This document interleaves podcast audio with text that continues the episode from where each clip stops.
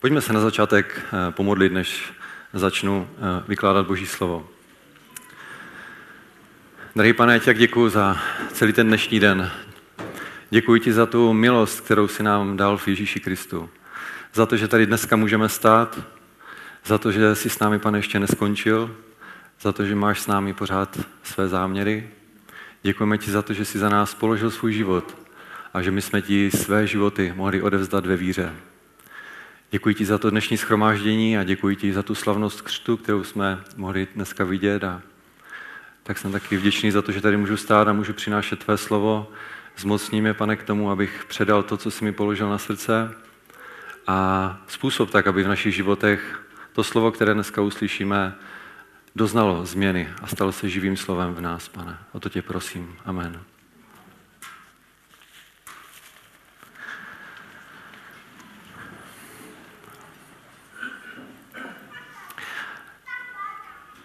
To slovo, které dneska přináším, tak eh, jsem se už s ním sdílel v Opavě asi před měsícem a měl jsem takové tušení, že to nebude naposledy. A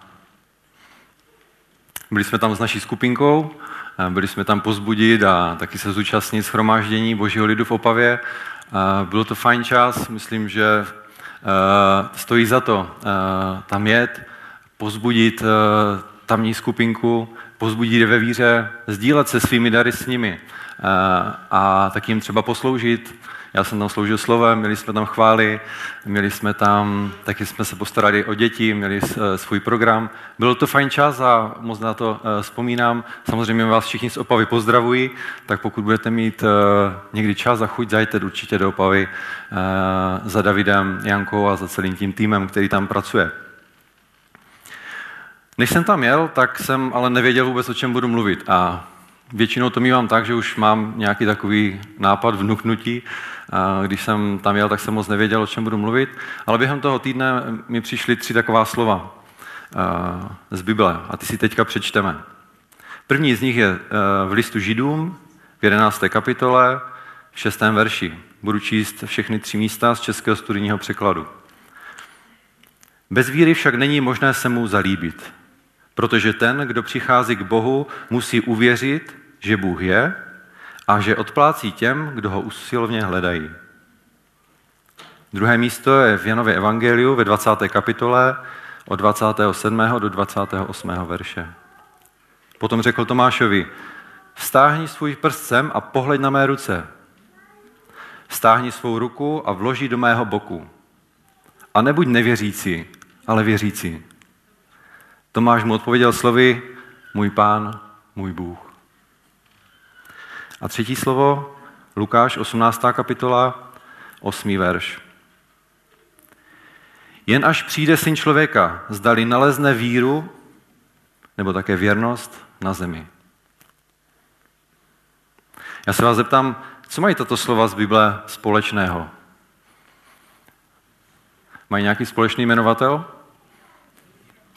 Víra? Ano. Mluví se zde o víře. Zeptal se vás někdo někdy, jestli věříte v Boha? Zvedněte ruku třeba, ať jste trošku aktivní. Koho se kdo kdy zeptal, jestli věří v Boha? Díky. Mě se taky na to ptají často. A jak jste jim odpověděli? Ano, věříte v Boha? Nechci to zlehčit, ale řeknu vám jedno místo z Bible. V listu Jakubovi v druhé kapitole v 19. verši je napsáno Ty věříš, že je jediný Bůh? Dobře děláš. Tomu ale věří i démoni a třesou se. Dobře děláš, že věříš Boha. Ale v Boha věří také démoni, ale třesou se. Já se vždycky pousměji v koutku, když se mě někdo na tohle to zeptá, jestli věřím v Boha. A odpovídám mu, ano, já věřím v Boha. Ale také věřím Bohu a jsem věrný Bohu. Věřím, že Bible chápe víru tímhletím způsobem. A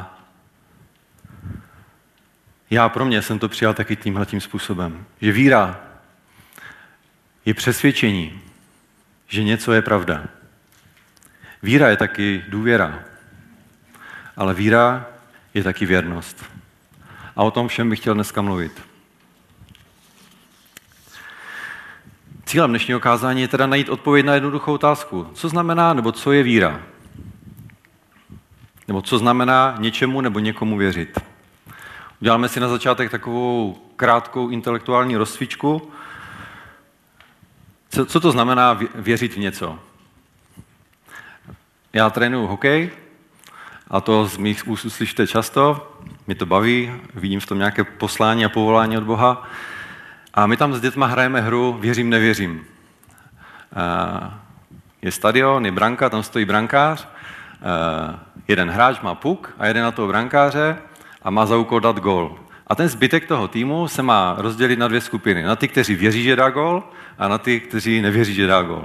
Každý se postaví do jednoho kruhu a ti, co důvěřují tomu, tomu střelci, že dá gol, tak jsou na jedné straně a ti druhé na, na druhé straně. Takže teďka ti pevně věří, že, že dá gol a ten hráč se rozjede a teďka třeba vstřelí branku, tak ti, co mu věřili, tak nemusí dělat nic, ale ti, co mu nevěřili, tak si dají jedno trestné kolečko. A je to fajn hra, děti to baví a na takovém jednoduchém příkladu jsem vám chtěl ukázat, že jsou takové prosté, jednoduché věci, které můžeme v životě věřit. A těch je spousta, je to jedna z nich. V televizi taky běžel uh, takový seriál Věřte, nevěřte. Nevím, jestli jste to trošku sledovali. Je to takový seriál, ve kterém je natočených pět takových uh, scének, které mají dost uh, neuvěřitelný obsah. A úkolem toho diváka je uhodnout, zda ta scénka, která byla zahrána, jestli je pravdivá nebo je nepravdivá. Je to fajn pořad, já jsem se na to hodněkrát díval a některé ty situace jsem si říkal, no to je k neuvěření, co se všechno může stát. A o tom je taky víra. Věřit, že věci, které se zdají logicky uh, nepochopitelné, se někdy můžou stát. Teďka ve čtvrtek byl svátek Cyrila Metodě v, uh, v parku Adama Sikory a jedna z takových atrakcí tam byla i Nebyl to let, ale byl, byla to možnost vlastně vznést se do vzduchu horkozdušným balonem. A já teda mám strach, takže jsem v něm neletěl, ale můj syn od začátku, co tam ten balon uviděl, tak chtěl strašně tím balonem letět nahoru.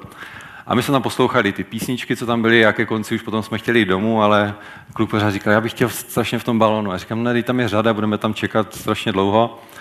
A tak nakonec jsme tam šli a když jsme šli, tak on vlastně jenom šel a naskočil do toho koše. Vůbec jsme nemuseli čekat a vyletěl nahoru a zase přistál dolů.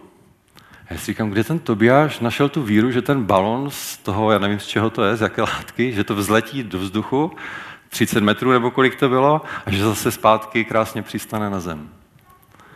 On to viděl předtím. On viděl, jak tam napouští ten balon tím horkým vzduchem, jak se ten balon nafukuje, zvedá. Viděl předtím ty lidi, kteří nastupují do toho koše a věřil, že to funguje. A nepotřeboval k tomu žádnou teologii, nepotřeboval k tomu nic. Věřil, že fungují fyzikální zákony. Podobně to je tak eh, třeba, když letíme letadlem. Kdo z vás letěl letadlem? Připadalo vám, díky, já taky, připadalo vám, eh, že je to nemožné, aby se takový kolos z oceli a, vážící několik desítek, možná stovek tun, aby se znesl do, eh, do vzduchu? Já jsem strojní inženýr a tyhle ty věci jsme počítali, tak já vím, že na papíře to funguje. Ale víte, co je víra? Sednout si do toho letadla a nechat se tím letadlem vynést do vzduchu. Víra není to, že ta rovnice vztlaková funguje. Víra je to, že nemám jinou možnost, všechno vsadím na tu jednu kartu, sednu do toho letadla a letím. I tohle je víra. Viděl někdo z vás dokument s názvem Český sen?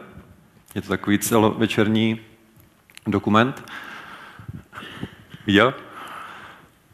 Někteří z vás to viděli. Pro ty, kteří neviděli, tak krátce ten obsah. Dva mladí filmaři, kteří studovali uh, FAMu, se rozhodli, že chtějí na tom, v tom dokumentu ukázat, jakou moc má reklama na život člověka. Tak udělali takovou kampaň, uh, ve které si udělali vlastně výrobky a prezentovali eh, vznik nového hypermarketu v Česku. A, takže měli letáky po celé Praze, měli, měli uh, televizní reklamu, v rádiu to bylo, v metru, všude prostě bylo český sen, nový hypermarket se otevírá. A lidi tak byli masírovaní tady touhle s tou reklamou. A ze začátku oni nedávali vědět vůbec, kde to bude, jenom že to bude. Potom tu kampaň zase zacílili dál a nakonec zveřejnili i to místo, že to má být v Letňanech. Tak co myslíte, že se stalo? Samozřejmě, a bylo tam, byly tam věci, jako že si můžete koupit televizor za 500 korun, jogurt za 5 korun, uh, digitální fotoaparát za 1690 korun, minerální vodu za 2,60. Český sen. Lidé přišli na tu louku do těch letňan, těšili se, že si nakoupí, teď tam byly rozhovory s těma lidma a mě to strašně pobavilo. Tam přišli s těma igelitkama a přivezli si ty nákupní košíky a, a ty tam byly takové ty zábrany, které jim bránili v tom, aby mohli úprkem uh, jít do steče na ten hypermarket.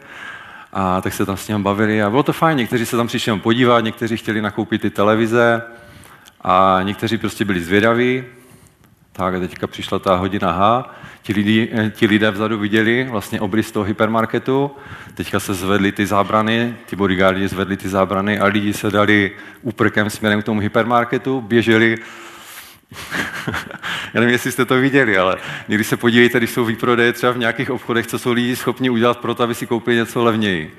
Já jsem nedávno jel někde, v, někam jsem jel, jel jsem přes Havířov a tam, jak je, eh, tam, jak je Kaufland, tak jsem viděl neskutečné zástupy lidí. Já jsem si říkal, co, co je? To je nějaké, nějaká evakuace? Nebo co, co se tam děje? A jenom jsem zjistil, že tam prodávali v té době, jak bylo máslo trošku dražší než obvykle, tak ho tam prodávali za asi 38 korun, takže tam byla spousta lidí před ním. tak si nedokážu představit, co se stalo, když se otevřely ty dveře. Jak všichni běželi k tomu pultu s těma máslama a museli to prostě vykoupit. No, takže teďka ti lidé běželi a teďka přiběhli k tomu hypermarketu, Jenže on to nebyl hypermarket. Ono, ono to bylo jenom lešení a na tom lešení byla pověšena prostě plachta, tam bylo napsané český sen a ti lidi tam přiběhli s těma igelitkama a zjistili, že tam vůbec nic není. Ti lidé uvěřili nějaké lži. Uvěřili něčemu, co nebyla pravda.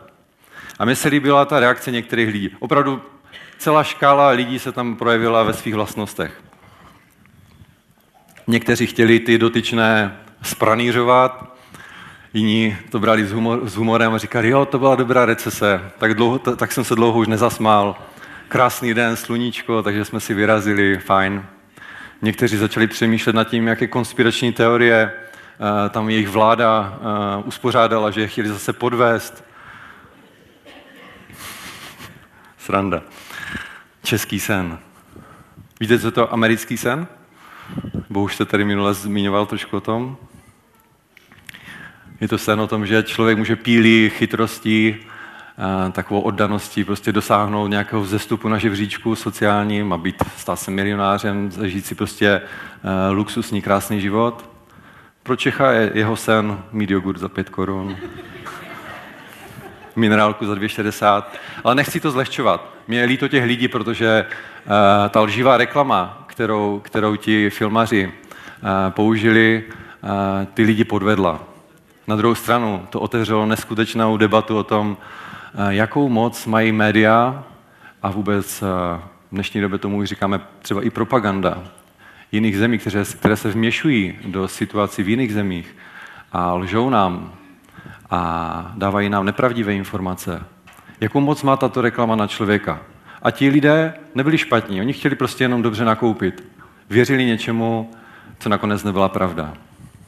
Ale jestli budete moc, tak se na to podívejte, je to, je to, je to dobré. Každý den jsme staveni do situace někomu nebo něčemu věřit. Lidé věří všelijakým věcem a nechají se jimi dokonce ovlivňovat, anebo jim podrobí své životy. Využívají služeb kartářek, věžců, okultistů a nechají si tím způsobem ovlivňovat své životy. Tato rozhodnutí mají pro náš život někdy malé nebo žádné dopady. Jako v případě té hry v hokeji, jestli tomu věřím nebo nevěřím, tak maximálně zhubnu nějaké to kilo, ale nic víc mi to nepřinese nebo neubere. Jestli svěřím svůj život do rukou ďábla, tak to může znamenat také mou smrt. Položme si teď tu nejdůležitější otázku. Věřím nebo nevěřím v existenci Boha Bible? Můj první bod, víra jako přesvědčení.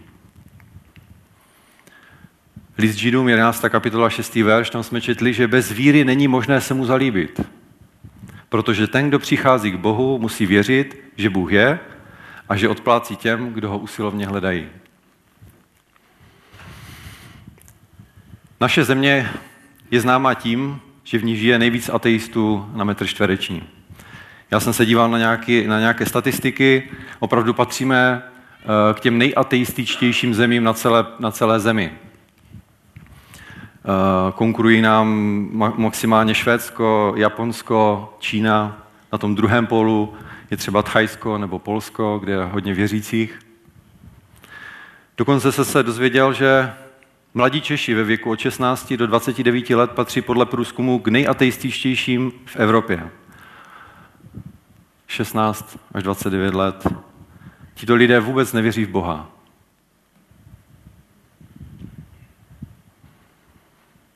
Je to, my se tomu možná někdy smějeme, ale je to, je to velmi vážná situace.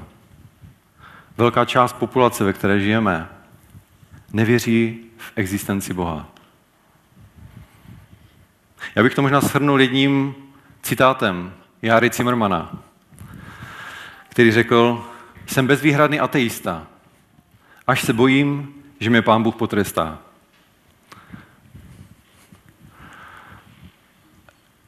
Je to takové zrcadlo naší společnosti. Mnoho Čechů si utahuje z toho, uh, víme, že se o nás říká, že jsme švejkové, já si myslím, že jsme taky járové Cimrmanové. Utahujeme si z věcí, které jsou důležité, snažíme se zlehčit, zesměšnit, ale to, s čím si tady hrajeme, je otázka života a smrti. A co myslíte? Je možné, aby takový Jára Zimmerman uvěřil, že je Bůh?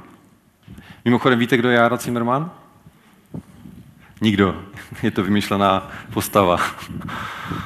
Je to podobně jak s tím hypermarketem. Ale já osobně ho mám strašně rád a znám úplně všechny jeho hry. Byl jsem v divadle na něho a mám rád prostě humor, kterým, kterým mě prostě pobaví a, a někomu to nemusí vonět, ale mě to voní a rád si poslechnu některé jejich historky.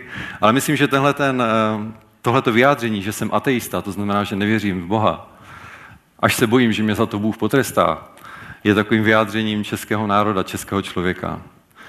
Že s tím ateismem to není až tak vážné, protože každý v nás, jako kdyby máme trošku toho strachu před Bohem, trošku té touhy eh, se s ním setkat. Ale možná kvůli různým situacím v životě to nechceme dát okolí najevo. A myslíte si, že takový Jara Zimmerman může uvěřit Boha? Já si myslím, že může. A co je k tomu potřeba? Jak se rodí vůbec taková víra? Třeba taková víra, kterou dneska potvrdili křtěnci. Znáte nějaké místo z písma, které o tom mluví? Víra je tedy ze slyšení zprávy. A jaká je to zpráva? Zpráva o Kristu. Je to zprávou, je slovo Kristovo. V Římanům v 10. kapitole 17. verš. Víra je tedy ze slyšení zprávy a tou zprávou je slovo Kristovo. A co je to slovo Kristovo? Evangelium. Spousta lidí se snaží poznat nebo najít Boha. Snaží, snaží se s ním osobně setkat. A jde přímo až k tomu svatému hospodinu, k tomu Bohu a chce ho poznat. Martin Luther protestantský teolog, zažíval ve svém životě v mládí velké deprese a prožíval strašné stavy úzkosti a, ty byly způsobeny tím, že když četl Bibli a snažil se svým životem naplňovat to, co je tam napsáno, tak zjistil, že to nemůže, že toho není schopen. A prožíval neustále deprese z toho. viděl toho svatého, dokonalého Boha a snažil se s ním prostě uh, srovnat. Snažil se být takový, jako je on. Ale zjišťoval, že je prostě tak slabý, že na to nemá. A já když jsem viděl film Martin Luther, takový dokument o něm, tak tam byl jeden takový krásný moment, kdy právě Luther leží na zemi a, a pláče před Bohem, protože vnímá, cítí prostě tu svoji neschopnost cokoliv se svým životem dělat, že je tak prostě špatný a tak skažený, že prostě neví, co a jak dál. A přišel v tu chvíli za ním do toho pokoje, mm, on byl, myslím, v klášteře nějaký ten jeho bratr a, a říká mu, pokud chceš poznat Boha, zaměř se na Krista. Pokud chceš poznat Boha, musíš svou pozornost upřít na Krista. Lidem mnohdy běží až k Bohu, Bohu Otci. Chtějí ho poznat, chtějí být takový, jako je On. Ale Bůh nám říká, jdi za Ježíšem. Poznej Ježíše. On je ta cesta ke mně. Když poznáš Ježíše, poznáš, jaký jsem já.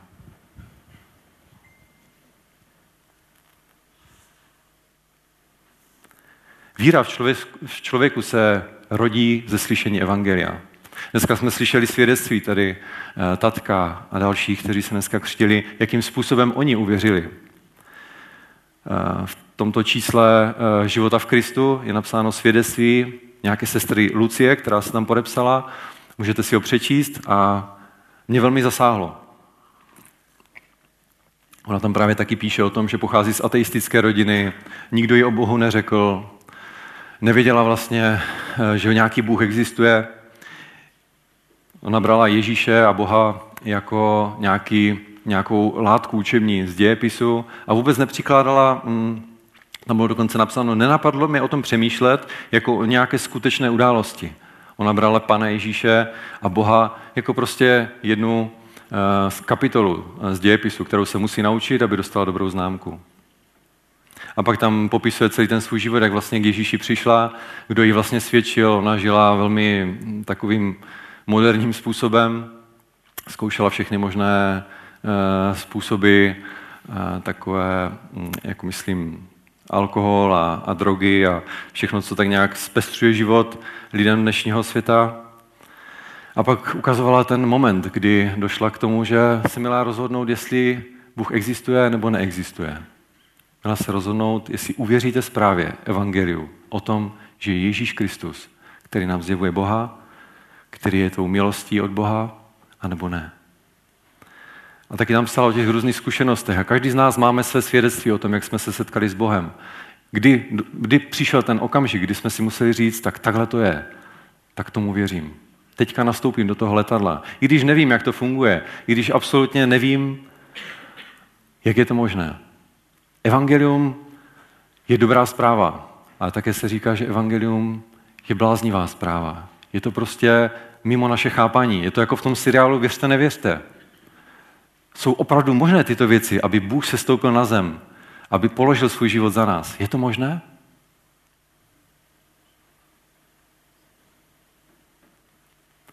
Je důležité, aby svědectví, které přijímáme, bylo pravdivé a svědek, který nám ho předává, byl důvěryhodný.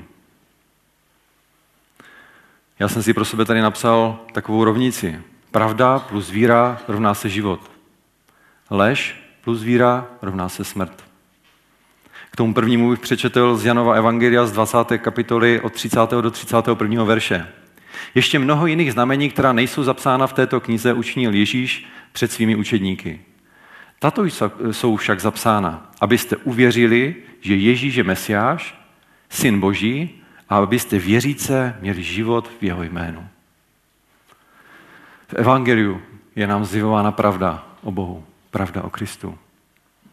A ve spojení s naší vírou, s tím odhodláním vykročit do neznáma, s odhodláním udělat něco, co možná jde proti rozumu, znamená život.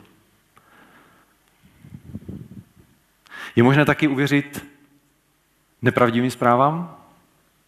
Je. Taky jsme si to ukázali na tom příkladě toho českého snu. Byla tam nepravdivá zpráva a lidé, kteří uvěřili. A dnešní svět je plný takových falešných zpráv. Fake news. z každé strany na sociálních sítích, v televizi, kdekoliv. Je spousta takových zpráv, které nás matou, které záměrně překrucují pravdu a my těm věcem buď věříme, nebo nevěříme. A je to, podle mě, je to jedna z nejvážnějších věcí v dnešní době, kdy vlastně nejsme schopni ani rozeznat pravdu od lži, která je nám zjevována v médiích. Ale to, co vám chci říct, pravda, které se můžeme držet, je nám zjevená v Evangeliu. Amen. Myslíte si, že, ta, že se takové fake news může dostat do, i do Bible? Máme nějaké fake news, falešné zprávy i v Biblii? Matouš 28. kapitola, 11. až 15. verš, můžete si to přečíst. Bylo to vlastně potom, kdy byl pán Ježíš vzkříšen. Nastává tam situace, že někdo ukradl tělo v úvozovkách a židé to, a jak je tam napsáno, a tato zpráva je mezi židy rozšířena až do dnešního dne. My jako křesťané věříme tomu, že Pán Ježíš Kristus stal z mrtvých a je dneska po pravici otcově, ale v té době vznikla hnedka jedna fake news. On nestal z mrtvých. Přišli učedníci v noci, ukradli jeho tělo a tím to zhaslo. A je vysvětlený problém. Čemu uvěříš?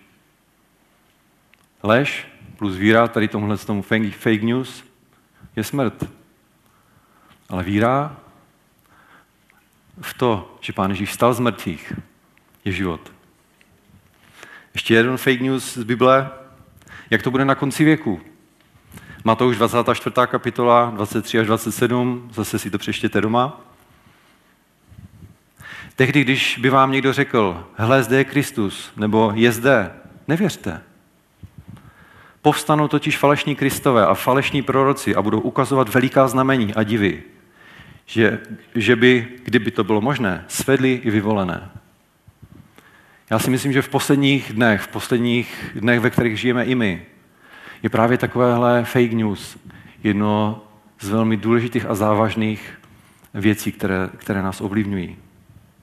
Nemáme věřit tomu, co nám kde kdo takhle říká. Máme věřit tomu, co je nám zjeveno v Biblii. A Pán Ježíš nám sám říká, jestli vám někdo řekne, že Pán Ježíš je tam, anebo onam, nevěřte mu. Dále tam potom napsáno, je to o tom, když Pán Ježíš po druhé přijde na zemi. Je tam napsáno, to není tak, že byste nevěděli, že Pán Ježíš přišel. On přijde tak, že to uvidíte.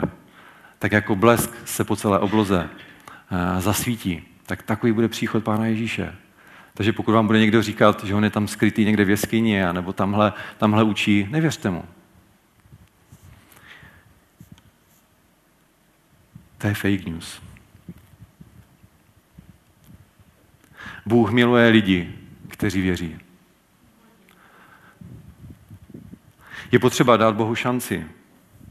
Přijmout věci, které se nám zdají být šílené a udělat krok víry. Právě takoví lidé se líbí Bohu.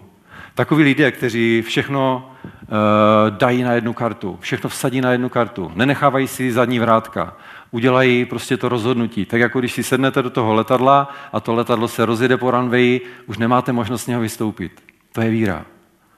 A takové lidi Bůh miluje, takové si zamiloval. Kdo to s Bohem neskusí a neudělá ten krok víry, nikdy ho nemůže poznat. Dnešní svět je bitevním polem, na kterém probíhá souboj mezi pravdou a lží, životem a smrtí. Pouze věřit v Boha je podobné, jako bychom věřili, že existuje právě ten letající stroj, který dokáže letat, ale nikdy bychom do něho nevstoupili. Víra je více, než, je, než jen být přesvědčený, že Bůh existuje, ale je potřeba ještě něco více. A to je můj další bod. Víra jako důvěra. Jan 20, 27 až 28. Potom řekl Tomášovi, vstáhni svůj prst sem a pohleď na mé ruce. Stáhni svou ruku a vloží do mého boku. A nebuď nevěřící, ale věřící.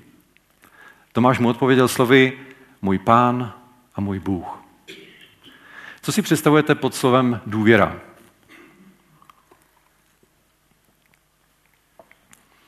Může tam být něco jako třeba spolehnutí se, důvěryhodnost, jistota. Jsou to synonyma? Rozumíme takhle důvěře? Já ji takhle rozumím. A jak se taková důvěra získává? Vztahem. Důvěra se získává vztahem. Že někomu začnu důvěřovat, to znamená, že se mu začnu více otevírat a mám takovou jistotu, že s tím člověkem, že ten člověk mě nenápálí, nepodvede. Takový příklad z běžné praxe, jak jsem říkal, trénuji hokejisty a musel jsem na jeden zápas odvést jednoho kluka, protože neměl, neměl odvoz. A tak jsem požádal tu maminku, byl to zrovna brankář. A maminka říkala, že prostě na ten zápas jít nemůžou, takže brankář nebude k dispozici. Což v hokeji je celkem závažný problém. Kdyby nejel třeba nějaký obránce, tak to by člověk nějak eh, dal dokupy, ale brankář, když máme jediného brankáře, tak to je celkem problém. Tak jsem se nabídl, že ho svezu. A bylo to na začátku, když jsem začínal trénovat a ta maminka, když se mi to řekla, tak tak trošku spozorněla a řekla, no, no dobře, no. Samozřejmě mě nezná, svěřuje své dítě, které prostě miluje, které si piplá od malička má ho svěřit někomu cizímu, aby ho někam zavezl, přivezl. Nakonec mi ho samozřejmě eh, propůjčila a já jsem v tu chvíli i ucítil takovou zodpovědnost za toho klučinu. A to je důvěra. Maminka projevila důvěru vůči mně že jsem schopný ho přivést tam i zpátky a, a že si zahrajem. Důvěra mezi lidmi se buduje vzájemným poznáváním. Trávíme spolu čas, procházíme životními zkušenostmi a zjišťujeme, se, zjišťujeme jak se kdo chová. Například v manželství anebo v přátelství. A tím se může naše důvěra prohlubovat. Jak je to mezi námi a Bohem? Je Bůh hoden naší důvěry? Abramovi je zaslíben potomek, ze kterého vzejde nespočetné potomstvo. Je to v Genesis, můžete si to zase doma přečíst. A co je o Abramovi řečeno? Bůh mu tady tohle to zaslibuje, že v jeho semeni dojdou požehnání veškeré eh, zástupy země. I uvěřil Abraham hospodinu a on mu to počítal za spravedlnost. Abraham uvěřil tomu, co Bůh říká a Bůh mu to počítal za spravedlnost. On neměl o co více opřít. Jediné, co bylo, bylo slovo hospodinovo k němu. A on tomu slovu uvěřil. Důvěřoval Bohu, znal Boha a svou důvěru projevil tím, že očekával naplnění božího zaslíbení. Co Noé? Bůh k němu promlouvá a říká mu, na poušti postav loď. Je to nějaké fake news nebo co? Na poušti postavit loď? A proč? A co udělal Noé? Poslechl. Důvěřoval hospodinu. Žijí přes okolnosti, které se nezdály být zrovna nakloněné situaci, že by někam na té lodi si mohli odplout. Tak se rozhodl, že tu loď postaví. Noé důvěřoval Bohu, že záměry, které s ním má a které má s celým stvořením, jsou pravdivé. A co Tomáš? O kterém jsme četli před chvíličkou. Já jsem si napsal Tomáš nedůvěřivý. Říká se nevěřící Tomáš, ale já jsem ho přejmenoval na nedůvěřivého Tomáše. Proč? Protože pár veršů předtím se učedníci setkali s pánem Ježíšem a Tomášovi o tom vykládají a říkají mu, my jsme viděli pána. Nevěřím. Nedůvěřuju vám. Nemohli jste ho vidět. Až vložím své ruce do jeho rán, teprve potom uvěřím. Pak se pán Ježíš zjevuje v zavřené místnosti, kde byli učeníci znova e, pospolu. Pozdraví je a je tam i Tomáš. A říká mu, Tome, pojď ke mně a vyzkoušej si ty rány. Vlož si ruku toho mého boku. Tomáš měl jedinečnou možnost tohle to vidět na vlastní oči. Pak tam dále je napsáno, že blahoslavení jsou ti, kteří neviděli a uvěřili. Tomáš to viděl, on nepotřeboval žádnou víru, protože on to věděl, že je Ježíš vzkříšený. On si na něho sáhl. My takovou možnost nemáme. A proto jsme, pokud uvěříme, blahoslavení. Řeknu vám jednu takovou osobní zkušenost. Můj eh, syn Tobiáš eh, je od narození, má nemoc nevylečitelnou, eh, má celiaky je to nemoc vlastně, která zabraňuje tomu, aby mohl jíst eh, pšenici a oves a takové věci. Prostě když to sní, tak se v jeho těle začnou dít věci, které nejsou dobré a má různé záněty a teploty z toho. při dlouhodobém používání, jako jezení toho lepku, který je v, chleb, v chlebu, v těstovinách a, a tak dále. Prostě může dojít i k rakovině a takovým věcem. Narodil se už takhle a mm, před rokem přesně, asi to byl někde na začátku prázdnin, tady byla jednou výzva, abychom se modlili za nemocné. A my jsme byli tam vzadu, jak je Zdeněk, a Tobiášek uslyšel tu výzvu a slyšel to, že teď se budeme modlit za to, abyste byli uzdraveni. A on mi říká, tati, pojďme dopředu, já bych chtěl zase jíst rohlíky. A říkám, jo, super. Já jsem tomu ani nevěnoval pozornost, protože jsem si říkal, jsme všichni zdraví a úplně, úplně jsem zapomněl na to, že Tobiášek má tady tenhle ten problém. A, a tak jsme tady běželi dopředu a modlili jsme se za něho, mazali jsme ho olejem. A ta celiakie je taková nemoc, že pokud eh, ten člověk nezačne zase jíst ten lepek, tak vlastně nezjistíme, jestli je uzdravený nebo není uzdravený. Takže po, po tom, co jsme byli, co jsme přišli domů a říkali jsme to manželce, co se stalo a tak dále, no, tak jsme se rozhodli, že to prostě zkusíme a že mu začneme dávat prostě to lepkové jídlo, aby jsme zjistili, jestli byl uzdravený nebo ne.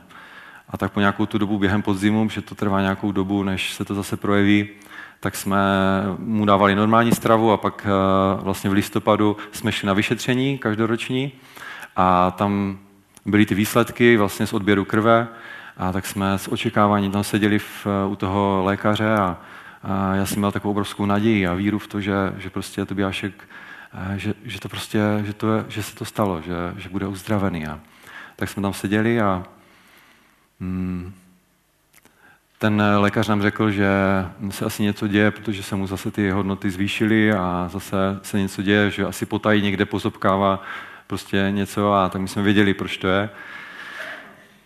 A byla to velká rána.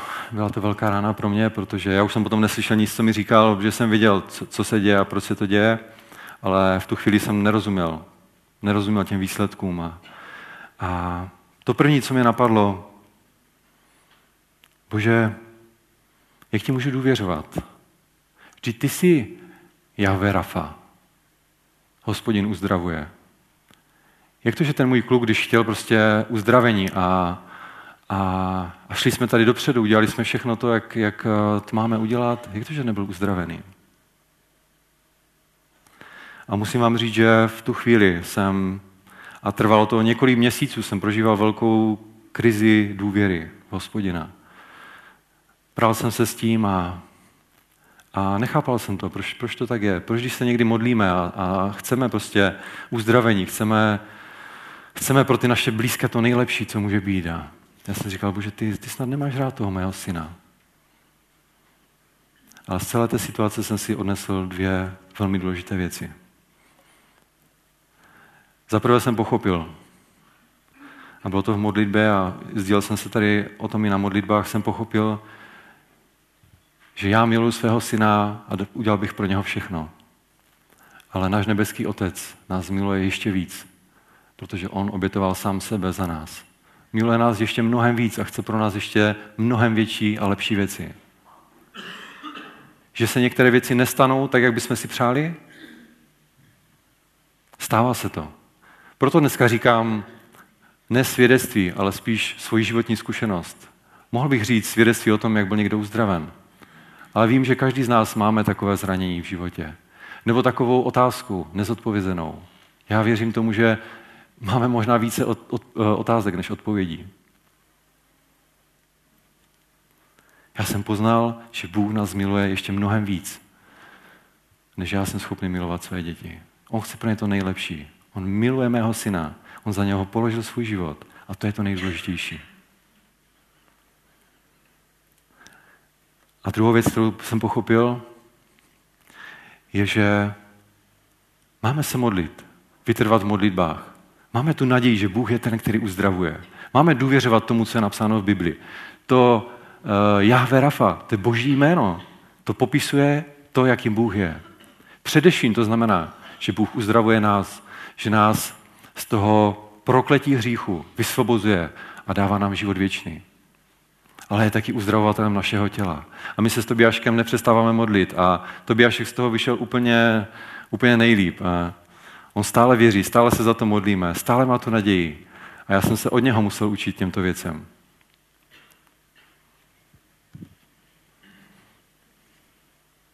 Někdy v životě se ten zlý snaží nahlodat naši důvěru vůči hospodinu. Ale Bůh je náš lékař. Nenechme se okrást o to jediné, co v životě máme, a to je důvěra v hospodina. Nenechme si podkopat nějakým fake news, to, že prostě Bůh neuzdravuje, že se někdy nestávají věci, které bychom si přáli. Bůh je toho mocen. To, že se to nestalo teď, neznamená, že se to nestane v budoucnu. A to je ta druhá věc, kterou jsem pochopil.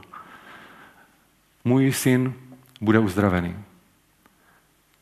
Všechny nemoci, všechny starosti, všechny problémy jednoho dne skončí. Bůh stvoří všechno znova. Můj syn bude uzdravený a bude se radovat spolu se mnou v nebeském království. Tak to je. To, že se to nestalo teďka, nesmí podhlodat moji důvěru hospodina. To je to jediné, co se můžu opřít a to je to jediné, co nám mnohdy zbývá. Omlouvám se. Okolnosti a nenaplněné touhy nás nesmí připravit o jistotu, kterou máme v Bohu. Když nejsem uzdraven teď, nesmí to ohrozit mu důvěru v to, že Bůh je lékařem. Když ne teď, tak určitě na konci věku. To je ta naše požehnaná naděje, ke které směřujeme. Amen.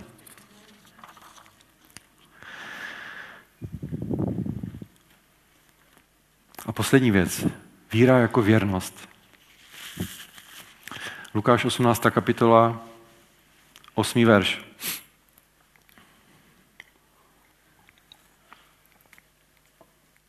Jen až přijde syn člověka, zdali nalezne víru, věrnost na zemi. Ten úsek je napsán v kontextu toho, té vdovy, která přichází za tím nespravedlivým soudcem a chce, aby se zastal té vdovy v její při. Je to vlastně podobenství, které nám ukazuje o tom, jak máme být vytrvalí v našich modlitbách a jak nemáme dát pokoj tomu soudci, tam v tom příkladě. A je to na nás, křesťany, jak bychom měli přistupovat k Bohu, věřit mu, že on do naší situace zasáhne. Víra jako věrnost, já to chápu jako naprosté spolehnutí se na Boha ve všech věcech a za všech okolností našich životů, i když jim někdy nerozumíme. Považuji to za nejvyšší úroveň naší víry. Jak chápeme věrnost mezi lidmi, například mezi manželi? V manželství se většinou věrnost chápe jako to, že se prostě nevyspím s nikým jiným. Je to tak? Bývá to tak? Jo, já si myslím, že když se řekne manželství a věrnost, tak se většinou chápe to, že prostě nebudu mít jiného partnera, než toho, koho jsem si zvolil. Já myslím ale, že věrnost manželství je ještě něco mnohem většího. Znám jeden příklad života, kdy staří manželé, kteří spolu žijí už desítky let,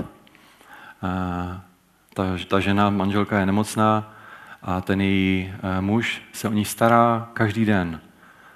Dostala různé nemoci a už prostě stářím, stářím se už šel ten její život prostě ke konci a ten její manžel s ní zůstal a staral se o ní a každý den za ní chodil do nemocnice a navštěvovali a, a byl strávil čas s ní. Tomu říkám věrnost. Věrnost být s tím druhým až do konce, až do smrti. I když z něho už nic nemám, i když je to ležák, který leží na posteli a už mi nic jiného nemůže dát. Já jsem s ním, protože jsem mu to slíbil. Protože jsem mu slíbil, že s ním budu až do konce. V dobrém i ve zlém. Ve chvíli, kdy je nám hej, kdy jsme mladí, kdy si užíváme, ale taky ve chvíli, kdy jsme staří, plešatí, máme vrázky, nemůžeme se hýbat, potřebujeme mít pleny. Věrnost že s tím druhým zůstaneš až do konce. Ať se děje, co se děje. Pro mě to je největší svědectví, které jsem v manželství viděl a musím říct, že to nebylo mezi křesťany, ale mezi nevěřícími lidmi. Jak chápeme věrnost mezi člověkem a Bohem? Abraham byl vyzván potom, co, co jsme říkali před chvílí, že dostane uh, syna, že bude mít syna. Tak dostává příkaz, aby toho syna obětoval. Abraham je v tak hlubokém vztahu s Bohem, že vůbec nepochybuje o tom, že to, co Bůh řekne, to také naplní. Jak by mohl Bůh naplnit své slovo, pokud by Abraham zabil Izáka, jak by on mohl mít další potomky. Abraham uvěřil tomu, že i kdyby Bůh měl skřísit toho Izáka z mrtvých, tak to udělá. Abraham byl věrný i ve chvíli, kdy absolutně nevěděl, co se děje, proč se to tak děje, ale věřil Bohu. Byl mu věrný, věrný až na smrt. Co takový Job? Bůh nechal satana, aby, aby zkoušel jeho věrnost. Chudák Job o tom nevěděl, nemohl se na to připravit. Tak mu v jednu chvíli bere děti, všechen majetek, dotýká se jeho zdraví a Job zkroušený vředy sedí v tom popelu a přemýšlí nad tím, co se děje a, a proč se to stalo. Pak tam jsou ti tři jeho kamarádi, takové kamarády bych teda nechtěl mít, kteří mu radí a, a, a polemizují nad tím, i ta jeho manželka se ještě do toho přidává. Ale konec je krásný. Job byl věrný Bohu až do poslední chvíle. Nezlořečil Bohu. A Bůh mu to odplatil ještě dvojnásob. Dostal, nevím, snad 140 let života, dostal zase zpátky majetek, zase syny a dcery. Všechno dostal zpátky. Bůh vyzkoušel věrnost Joba. Víra je věrnost. V pátek jsme si připomínali mučenickou smrt Jana Husa.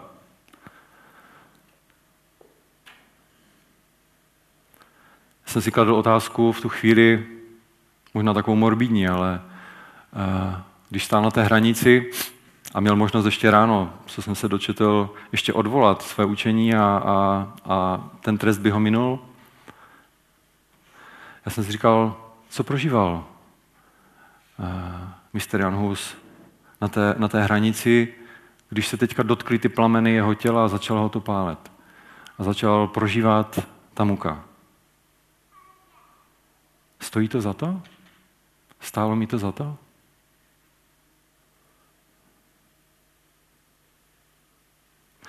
Tím, co se tady dneska odehrálo, tím křtem, bylo vloženo jméno hospodinovo na nás. My jsme nositeli božího jména. My se tím můžeme pišnit, chlubit. Je to velká výsada, velká čest. Neseme jméno hospodinovo. Je to výsada. Není to zbytečné, ale taky to není zadarmo. Když ty plameny pálily Jana Husa, já věřím tomu, že byl přesvědčený o tom, že to stojí za to. Že všichni ti mučedníci, kteří prošli tímhletím utrpením a byli věrní až na smrt, že věděli, že to stojí za to. Zjevení 2. kapitola 8. až 11. verš. Andělu zboru vesmírně napíš, toto praví ten první a poslední, který byl mrtev a ožil. Znám tvé soužení a chudobu, ale jsi bohatý. Znám i urážení od těch, kteří sami sobě říkají, že jsou židé, ale nejsou. Nýbrž jsou synagogou satanovou. Neboj se toho, co máš trpět. Hle, ďábel se chystá některé z vás dát do vězení, abyste byli vyzkoušeni. A budete mít soužení po deset dní. Buď věrný až na smrt a dám ti věnec života. Kdo má uši slyš, co duch praví zborům, kdo vítězí, tomu druhá smrt neublíží. Ano, Jan Hus umřel. Spousta dalších věřících umřela někdy hrozným způsobem. Ale stálo to za to, být věrný Bohu až na smrt.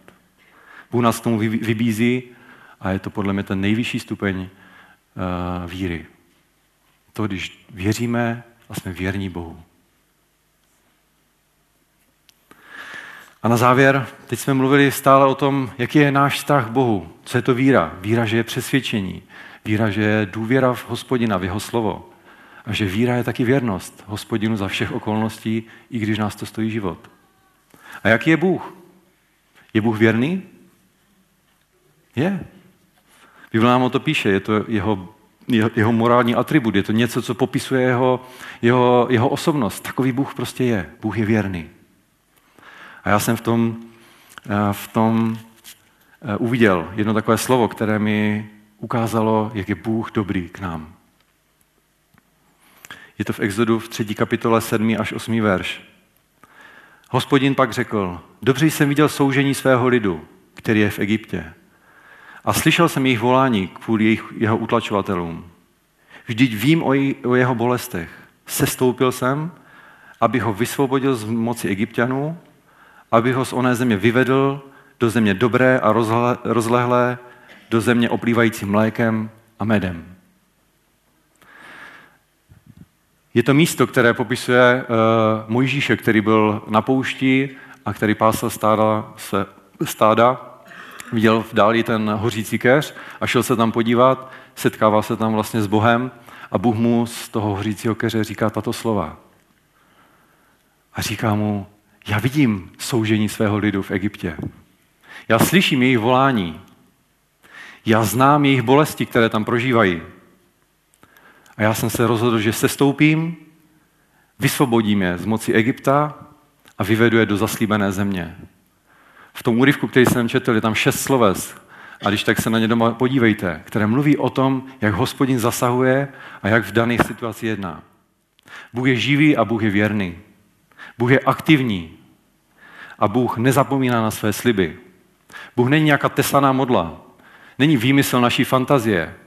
Není jenom lekcí v dějepise. Bůh je živý, Bůh je aktivní. Bůh slyší náš nářek. Bůh vidí každou tvoji prozbu. Každé tvé soužení. On zná tvoji situaci. On ví, kdo je nemocný. On ví, jaké máš potřeby. On to všechno ví, zná, slyší. A co dělá Pán Bůh? On se stupuje dolů za náma. On nás vysvobozuje a on nás vyvádí do země zaslíbené. V první řadě je samozřejmě myšleno naše záchrana, naše spasení. Ale můžeme si tohle říct do každé situace našeho života. Bůh vidí naše, naše trápení. Bůh ví o našich souženích. Bůh nás zná.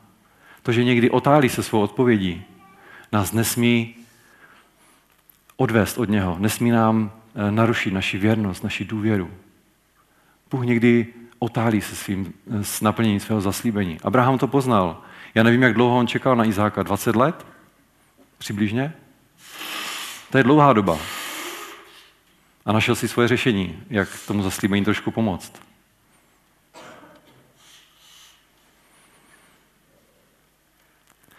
A to je závěr mého dnešního kázání. Chtěl jsem dneska ukázat, že víra je něco mnohem víc, než jenom věřit v Boha, že existuje.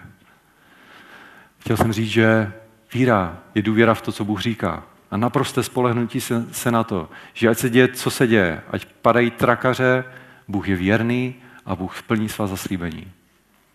A taky jsem chtěl ukázat, že víra je věrnost Bohu za všech okolností. Tak, jak to prokázal Jan Hus, Štěpán a mnozí další učeníci. My možná nebudeme postaveni před takové rozhodnutí, ale můžou to být různé urážky, výsměch, nadávky. Tohle to můžeme ve svém životě prožívat. Buďme věrní Bohu až na smrt. Amen. Na závěr bychom se mohli postavit a já se ještě na závěr pomodlím.